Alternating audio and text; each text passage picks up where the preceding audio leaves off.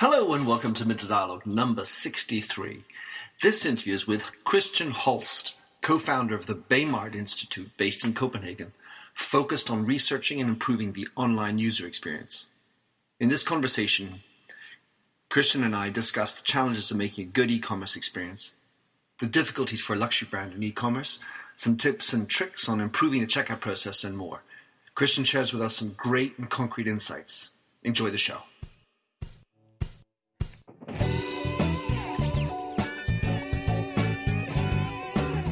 Welcome to the Minter Dialogue Internet Show, where we discuss brand marketing with a focus on all things digital. I am Minter Dial, author of TheMyndset.com. That's T H E M Y N D S E T, where branding gets personal. You'll find the show notes on the blog for the upcoming interview. Let's cut to quick. Enjoy the show. Hello, and welcome to the Minter Dialogue Internet Show. Well, today I'm on Skype, as usual, I should say. I have someone piped in from Copenhagen. So, Christian, tell us who you are, what you do, please. Hi, yeah. I'm uh, Christian Holst, and I am uh, from the uh, Baymard Institute. And uh, what we do is that we research uh, basically uh, how to improve the online user experience, and we mainly do that within within e-commerce. so we do some large-scale usability tests, which which we then publish as as usability reports to help online retailers and online UX uh, uh, agencies, basically to create better better e-commerce sites. Yeah, so your business model is all about research and selling that research, typically yeah. online, and it's yeah. and it's true you don't do consulting. Yeah, that that's true. Uh, so basically, we focus only on, on conducting these large-scale uh, usability studies. They take typically around uh, the last one we published was on uh, was on, on mobile commerce, uh, and that took uh, roughly a year full time uh, full time research. So they're quite a, quite a large scale. Uh, so it doesn't fit well with with doing consulting. And besides that, I think a third of, of our customers is is is US UX agencies, and we basically don't want to compete too much with our own customers. So in a world of research, Christian, I'm I'm fascinated by what you're doing. And I'm thinking, gosh, it must be very difficult to do uh, a research on m-commerce that takes a year, considering the pace of change. Uh, yeah. So the good thing and the thing we try to do uh, the most in all our research is describe what was the issue that the user experienced with a given type of web element. Uh, and we want to keep it uh, as practical and as specific as possible. So we provide a lot of examples. Okay, you can solve it in this way and in this way, uh, but we we still keep this very strict focus on what was the issue that the user experienced, because the way people uh, behave and react uh, uh, when they encounter a certain web element that changed fairly slowly, whereas the uh, the aesthetic solution and the technical solution that changes all the time. I mean, six sure. months, twelve months, then it's then it's uh, quite outdated. But the, uh, the the the user behavior change much much slower. I mean, some of the behaviors uh, that that we still see uh, online. is that that some people they still double click everything because they're used to the old Windows uh, 95, yeah. Uh, where you had to double click uh, all the all the all the software applications, right. and they haven't adapted to the online one click. Or the so, Mac, or the Mac. I mean, so some things just change very, very slowly, yeah. and that's why we try to describe the issues and the behaviors. It's like uh, you know, people still feel they need to type in www dot. It's, yeah. it's pretty funny. So, um, when you, when you look at e-commerce sites or m-commerce sites, how do you how do you approach best in class? How do you how do you establish well? What kind of categorizations do you have? Um, yeah, so there's that, that's that's actually a bit difficult uh, one because um, I usually get asked what's the best site, uh, mm-hmm. and it's very difficult to answer because they're uh, even the largest, uh, the very largest and, and top notch of the sites uh, in regards to to sales and success. Uh, they tend to have a few flaws here and there. I mean, even even sites like uh, like Amazon, Apple have uh, flaws around the site in, in regards to usability, and some of it is prioritization. a site like Amazon requires you to create a an account when you check out. Uh, and for a new new time customer, that's actually a nine-step checkout process they have. So all of us think, think of Amazon, oh, they are fantastic uh, with their checkout because we're used to one uh, one-page checkout. But when it comes to the actual uh, uh, experience that a new customer will have, it's it's not horrible, but it's it's not very uh, streamlined uh, and optimized as well because their focus and priority is, is, somewhere else in the business. So for Amazon in particular, they, the first time is painful, but then afterwards you get the one click. Yeah, and, and that's and that's that's a long term uh, that's a long term goal they have. I mean, they they can take the initial hit of losing, say, 30% of your customers, which is very common uh, that you lose uh, 30% of your customers when you when you force everybody to sign up just to buy a pair of sneakers or to buy a, a twenty dollar book. Yeah. But but um, but they win in the long end because they uh, they figured out they're so good at personalization uh, that for those who do uh, go through the entire checkout and become a customer, they're that much better at personalization than anybody else in the game. So they'll win in the long run uh, from, from those customers who do get get through the registration. I was interested. I read in one of your one of your articles that um, Amazon automatically signs you up for the newsletter. Yeah. Tell, tell, that, tell us about that. Yeah, uh, that's actually among the uh, the top 100 um, U.S. e-commerce sites. Uh, we, we did a benchmark study uh, on all of them where we benchmarked them uh, against our checkout usability guidelines. Um, and 21 of them automatically signs you up for a newsletter without an opt-out box at all. Um, and that's the, the, fun thing is that when we when we did the, our checkout usability study, a lot of people uh, when they were where when we asked them why don't you want to create an account here, uh, most of them equaled uh, account with newsletter, or they, they didn't call it newsletter, they just called it spam. So they said, I don't want an account because I don't want spam. So they equaled those mm-hmm. two things. And it's quite interesting that when we then benchmark the top 100 uh, browsing e-commerce sites uh, in the US, 21 of them automatically sign their customers up for newsletters. Uh, so so I think there's uh, some correlation there at least that people are getting used to. If I create an account, then I'll also at some point um, get get a lot of newsletters, uh, and we found that in general it's a good idea to uh, approach this because there will be a lot of privacy concerned uh, concerned users. So if you have a site where you ask for an email uh, and you have no intention of automatically emailing them just for purchasing or creating a fee account if it's some kind of software or whatever, uh, then it's a good idea to have a, a small tooltip near uh, the email field where those privacy concerned issue, privacy concerned users of yours can actually learn a bit more about okay, you don't automatically uh, create a news uh, get our newsletter just mm-hmm. because you create an account here. So it can, it's uh, actually it's more than transparency. It can be a way of of uh, gaining trust. It can be a way of showing, well, we're not yeah. like the others. Yeah. we're going to yeah. treat you with respect.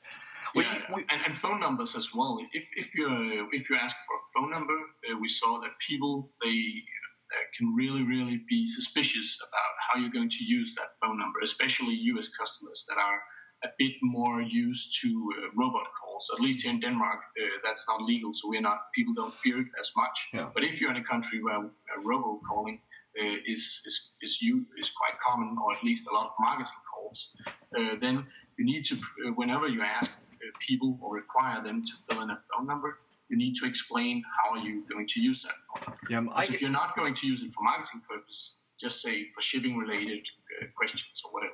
Well, I get really aggravated with um, actually what I see are more SMS programs. Mm-hmm. So they may not mm-hmm. call me with a robocall. Yeah but they send me SMSs, and that and there's no treatment of spam SMSs. Mm-hmm. That you know, just there's no. I don't see why. By the way, we should do that. Maybe that's another business we need to get into, Christian. But I Yeah, mean, yeah, yeah. There, there's a there's a fill that out. whole whole area where we should be able to spam boxes in our SMSs. I don't know how Mm. that hasn't happened yet. Mm. So you mentioned Apple. Um, what are the things that you noticed that they don't do well? You were talking about Amazon and Apple. Yeah, Great, yeah. but not so, always. So I- again, and again, it's it's in the details. At least uh, when it comes to uh, to checkouts, and that that's what we uh, uh, where we see it the most is that some of the sites are very very good at having some very technical uh, advanced solutions. So, for example, at uh, at Apple, uh, they do something nice uh, when the customer type their zip code, uh, they automatically uh, build the state and the and the city for the customer, so they don't, they don't have to, to type the city name and select the state from this long drop-down list. So that's that, that's one of the nice things they do and more advanced uh, stuff, uh, so to speak, at least in, in terms of checkout, which aren't that advanced. Um, but then they go along and ask the customer for their email twice, Hmm. uh, uh, and and it's it's not a verification email. Uh, no, not at all. It's uh, in the uh, in the, uh, the, sh- the shipping step, and then again in the billing step they ask, and they even have a, co- a, a special link to copy over my e- email address from the prior email, uh, or copy over my address, address sorry, uh, from my prior, prior typed information. And they copy everything over except for the email address. And it's stuff like that uh, where you say it's it's minor details, um, but in the end it will it will create a lot of uh, a lot of issues for a, a very small subset of customers. But those customers will have a, a quite horrible uh, experience uh, because if they mistype they mistype one place in, in one of the address boxes and it doesn't match uh, the other one uh, when they proceed checkout, they'll have to edit it twice and not Mhm. just uh, a single place. Yeah. And when we and when we tested their site, because one of it is in step two of the checkout and, and the other is in step four or five, I can't really recall, but I'll, I'll send you some links and images to that. Um, then they have to edit it in one place, Mhm. and then they'll still get an error, and then they have to figure out they have to move uh, two steps back and edit it. I, I, I think at this point we're abandoning. But, Yeah. um, it's, it's funny because on the email, not only is it a source of privacy and you're concerned about opt-in and so on, it's a pain in the butt to fill in because you Yeah. you know you got several shift keys and, and all this to put in. Um, the other thing that's crazy about Apple, and maybe you have some insights, is why they don't do a good mobile site. yeah, that's. Um, I don't know if it's uh, if it's for a strategic reason, saying that uh, that, that uh, our phone and devices is uh, fully capable of browsing a full regular uh, mobile site, uh, full regular website. Yeah. I, I, I- have no insight on that. It's- I'm- I'm it's shocking. I would like to know. I would like to know myself. to me that's shocking I, I mean you know it's sort of like a louis vuitton they don't allow you to, to buy on their tablet so Mhm. you go into their site it's beautiful experience but then no no no you want to buy ah you have to go to the you have to go to your desktop or call a number Ah, okay, so they have a, uh, but but they display all the product as Yeah. if, if it were an e-commerce store. yeah That that's interesting because we tested uh, we tested uh, H and M, um, and they have a, a similar approach where they uh, display some of their products, uh, and every single test subject that we sent to their site, uh, they started looking for where is the rest of the product catalog. Uh-huh. Some spend up using more than 10 minutes before they abandoned, still thinking that they couldn't understand uh, the site or they just couldn't find the product they wanted. Uh, nobody concluded that, oh, the mobile site might be a limited version of the full site Uh-huh. with limited uh, uh, features, but especially limited content in the form of the, uh, of the entire product catalog. Uh, so we did some some further research into that, and uh, in the slides now I can provide you some numbers that'd be great uh, on- on how many people actually uh, suspect that uh, the mobile site will have the uh, the full amount of content. Uh-huh. So the features we generally advise that the features can vary between your, your full site and your mobile site, sure but the content uh, should be the same. Or- don't or at least tell them. the content. or, or at least tell them up front You know, maybe by Yeah. the way, this is the mobile site. It doesn't have everything. We've chosen Yeah. to do that for X reasons. Yeah. Uh, at the you, very you- least, you can you can try that, but, but the thing is that it's it's a very complex uh, message to communicate because Yeah. you have to tell them exactly what is missing, then you have to tell them why it's Why, missing, and then you have to tell them where they can then find it. uh-huh. Uh, so it's it's a quite complex uh, communication task to tell them uh, this is uh, a limited site. So what, one thing we actually found was it's if you don't uh, have the capability to to display your entire product catalog uh, on the mobile version, um, then don't display anything at all because then you very clearly com- communicate this is not a e-commerce mobile site. This is just we don't have the some fashion news, we have a newsletter, we have the store locator, Yeah. which is very important for for multi-channel. Sure. Um, and then focus on that because then you very clearly communicate, or you don't mislead somebody to believe that uh, this is actually a mobile e-commerce site. That's brilliant, So- Christian. Love that. Um, so let's talk about luxury a second. Um, you know, with e-commerce, Amazon leads the way, and uh, a lot of the e-commerce sites are these uh, third-party distributors that you know retailers that have lots of different ideas. Luxury in e-commerce. How do you see luxury being successfully done in e-commerce?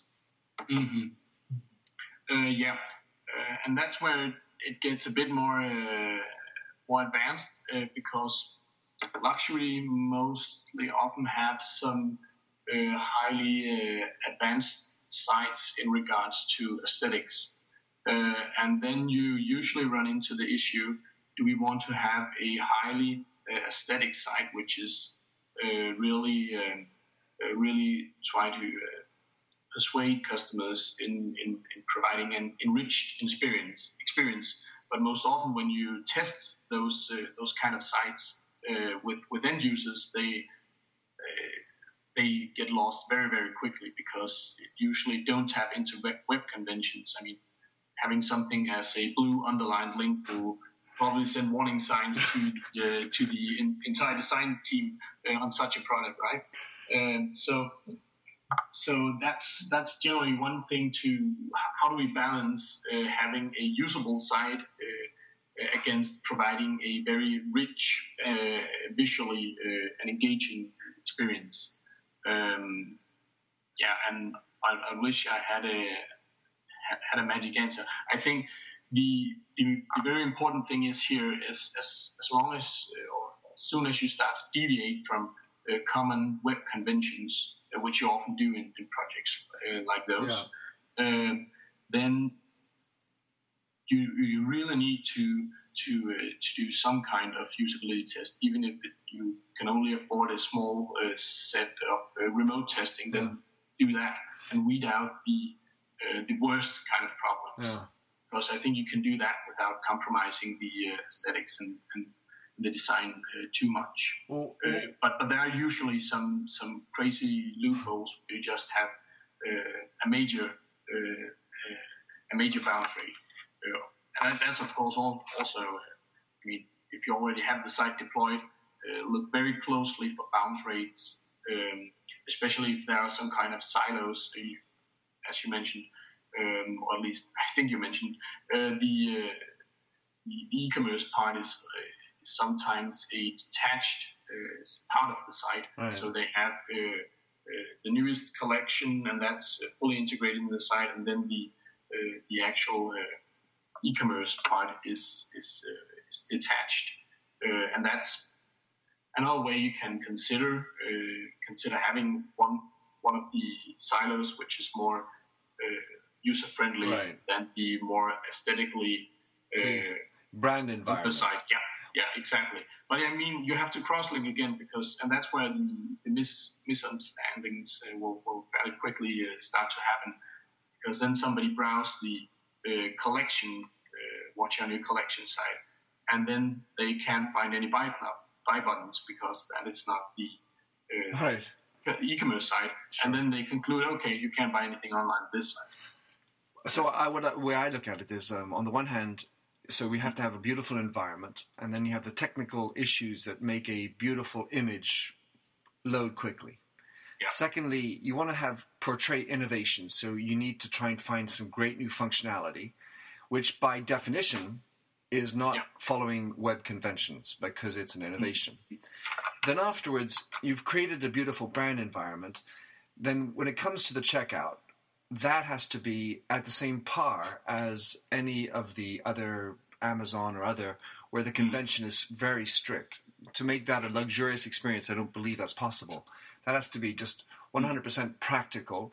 Uh, you know, of course, you're you're going to have your logos and all the other things to make it feel like it's the brand.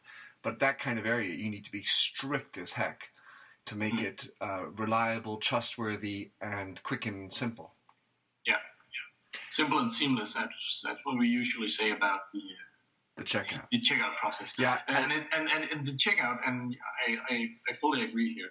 Uh, the checkout is usually a very detached part of the shopping experience because the browsing experience is, is very iterative, uh, looking at a lot of different products, a lot of different uh, images, and a, a lot of different sites. Uh, typically, if you do it on a full uh, full uh, uh, on, a, on, a, on a desktop computer, we see uh, people use uh, multiple tabs and, and do a fairly uh, messy uh, product uh, comparison, product browsing, Yeah. what do I want?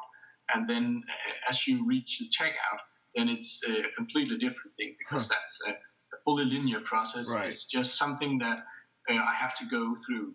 Uh, so in, in that regard, keep um, and fully agree, keep the rich part of the experience in the browsing part, Right. and then uh, keep the checkout fairly simple and very to fairly to the point. In regards to dif- uh, differentiating uh, without doing a very complex site, uh, I think uh, images is is uh, really really underrated. And I say I think uh, luxury retailers uh, have the uh, have the benefit of uh, having enough margin to produce a lot of images uh, for their entire product catalog, unique uh, product images. Uh, because I mean we're we're just in the midst of doing a, a study on uh, product finding, how do people find the product Mhm. and actually make the buying decision, choosing one over another. Uh, and we see that, that product images is is uh, I say one of the by far most important uh, uh, aspects of, of convincing people to buy one product over the other, and it's very easy to compete on because a lot of the mass merchants they'll never get uh, Yeah. uh, get get to to do custom product images of uh, Multiple versions no, no, no, on a no, model. not at all. And showing the texture and Yeah. showing uh, all the uh, Close up. showing it from five different angles Yeah. and all color variations and stuff like that. So going all in on product images and not just in what type of images you have, but also how much uh, screen real estate do you devote to the to the images. One of the That things could be one way to do it as, as a luxury Yeah. retail. I was um, doing a lab the other day, and um, what was fun is that uh, we had a couple of people that looked for the product via Google Images Yeah. only. Yeah. And and so then he talks about you need to do SEO on your images uh, and really reconfigure your tagging because Mhm. that's that's much more sophisticated. And I don't know to what extent that's the future, but w- one of the other areas I wanted to ask you about, Christian, was um, payment options in the states. Uh, and you know, of course, payment is where trustability comes to, to hit you in the face if you're not good or you're not considered good. What what are some of the advice or the conclusions you've got with regard to the payment options? So which, which type of payments option you offer or how, how you present it in a trustworthy way? All right. Well, let's say both, but um, I'm thinking about this in the sense that in Europe, in particular, of course, different countries have different Mm. rules and different habits. Uh, so it's going to be a little bit. You know, you can't say everything all grouped in one. But I'm thinking of you know the the difference between PayPal and Visa uh, Mhm. as a as an option, and and then what else goes into making it a trustworthy experience. hmm So in regards to, to trust around uh, around the checkout process, uh, one of the things that we found uh, in both our checkout uh, study and in the mobile uh, as well, uh, in the mobile commerce study, was that uh, people are, of course, very sensitive in regards to the providing the actual credit card data. Uh, but what's interesting is that they talk about certain parts of the web page being more secure than other parts or less secure than other parts. So what that means is that uh, they basically have no understanding of the technical workings of uh, how do uh, form fields get submitted on a web page, how do uh, secure socket layer encryption works. Because if you're on an HTTPS page, all of the fields are usually equally encrypted. But they talked about uh, the credit card field being very secure and the name field on the same page uh, being less secure. And you can tap into that by making the sensitive fields more visually robust so you can kind of encapsulate them uh, with something as simple as backgrounds uh, and borders. Uh, I'm just moving here. Backgrounds and borders um, to kind of uh, visually reinforce the fields, and also the uh, if you have any trust icons like uh, like VeriSign or Norton, it's not called VeriSign anymore, um, but um, but then instead of having that in the footer, move it into that encapsulation as well to right. sort of uh, solidify the uh, certify. Uh, mm-hmm. Yeah, yeah, exactly. And I can uh, I can send you s- some images of what I'm talking about here. That'd be great. Examples. Great. Put that in the show um, notes. Uh, and and but again, it depends because there are like at least when in, in all of our tests we saw that people usual that first thing they ask is, do I know this brand? If it's a very large brand, then they trust it regardless of how it looks. If they're a shop there as well, or then then they go into that category. Then it doesn't matter that much. But if you're a smaller retailer and they don't know uh, your brand, uh, the first time customers, uh, then they will fall back on basically uh, their guts.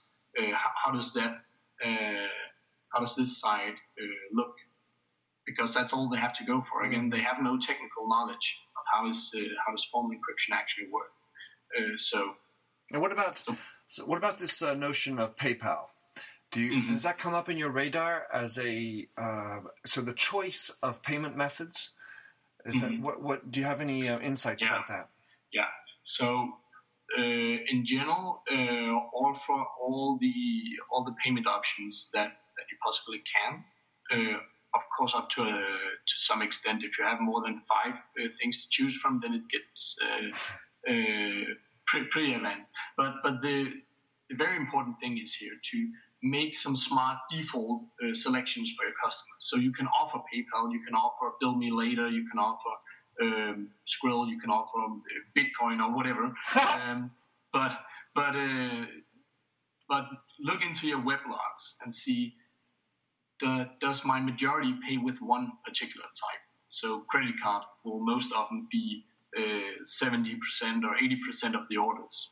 Then have that selected as the default, showing the credit card fields, and then have uh, radio buttons next to the PayPal option, next to the bill me later, next to the, all the other options. Because the important thing to remember here is that if you ask all your customers to select between five different payment options, then that will be a lot of friction.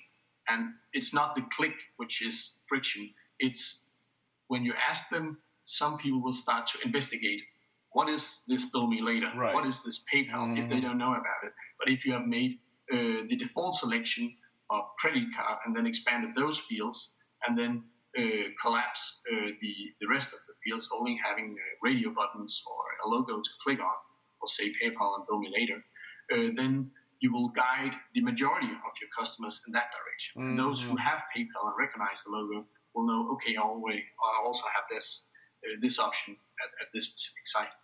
Christian, that's super practical. Um, so the, our our conversation is drawing to an end. Yeah. Uh, thank you for your time, Christian. I know you had um, you said you would uh, offer some if anyone wanted to uh, come and check out your reports. You had an offer you wanted to put on the table. What would that be? Yeah, uh, so the offer would be uh, that for anyone uh, who decides within the next uh, three months using the link I'll provide to you here Uh, to buy uh, to buy our checkout usability report, we will bundle in a, uh, a mini report on how to do mobile checkout usability. so some specific guidelines for for checkout processes, but but for mobile.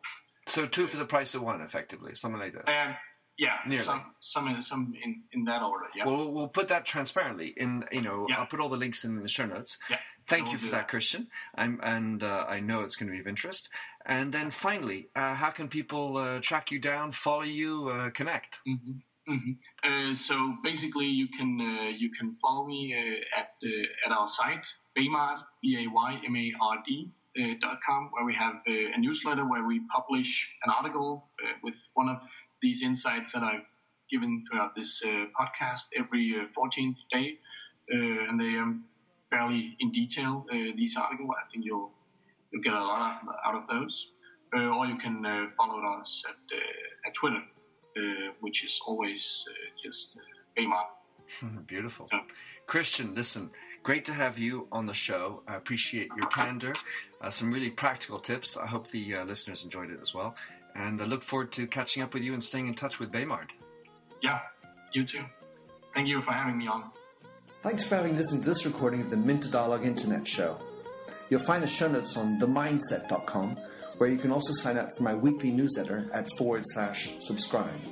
If you like the show, please rate it in iTunes and don't forget to click the handy Facebook like button or to tweet it out. In the meantime, please come join the conversation at The Myndset or catch me on Twitter at MDIAL. Happy trails.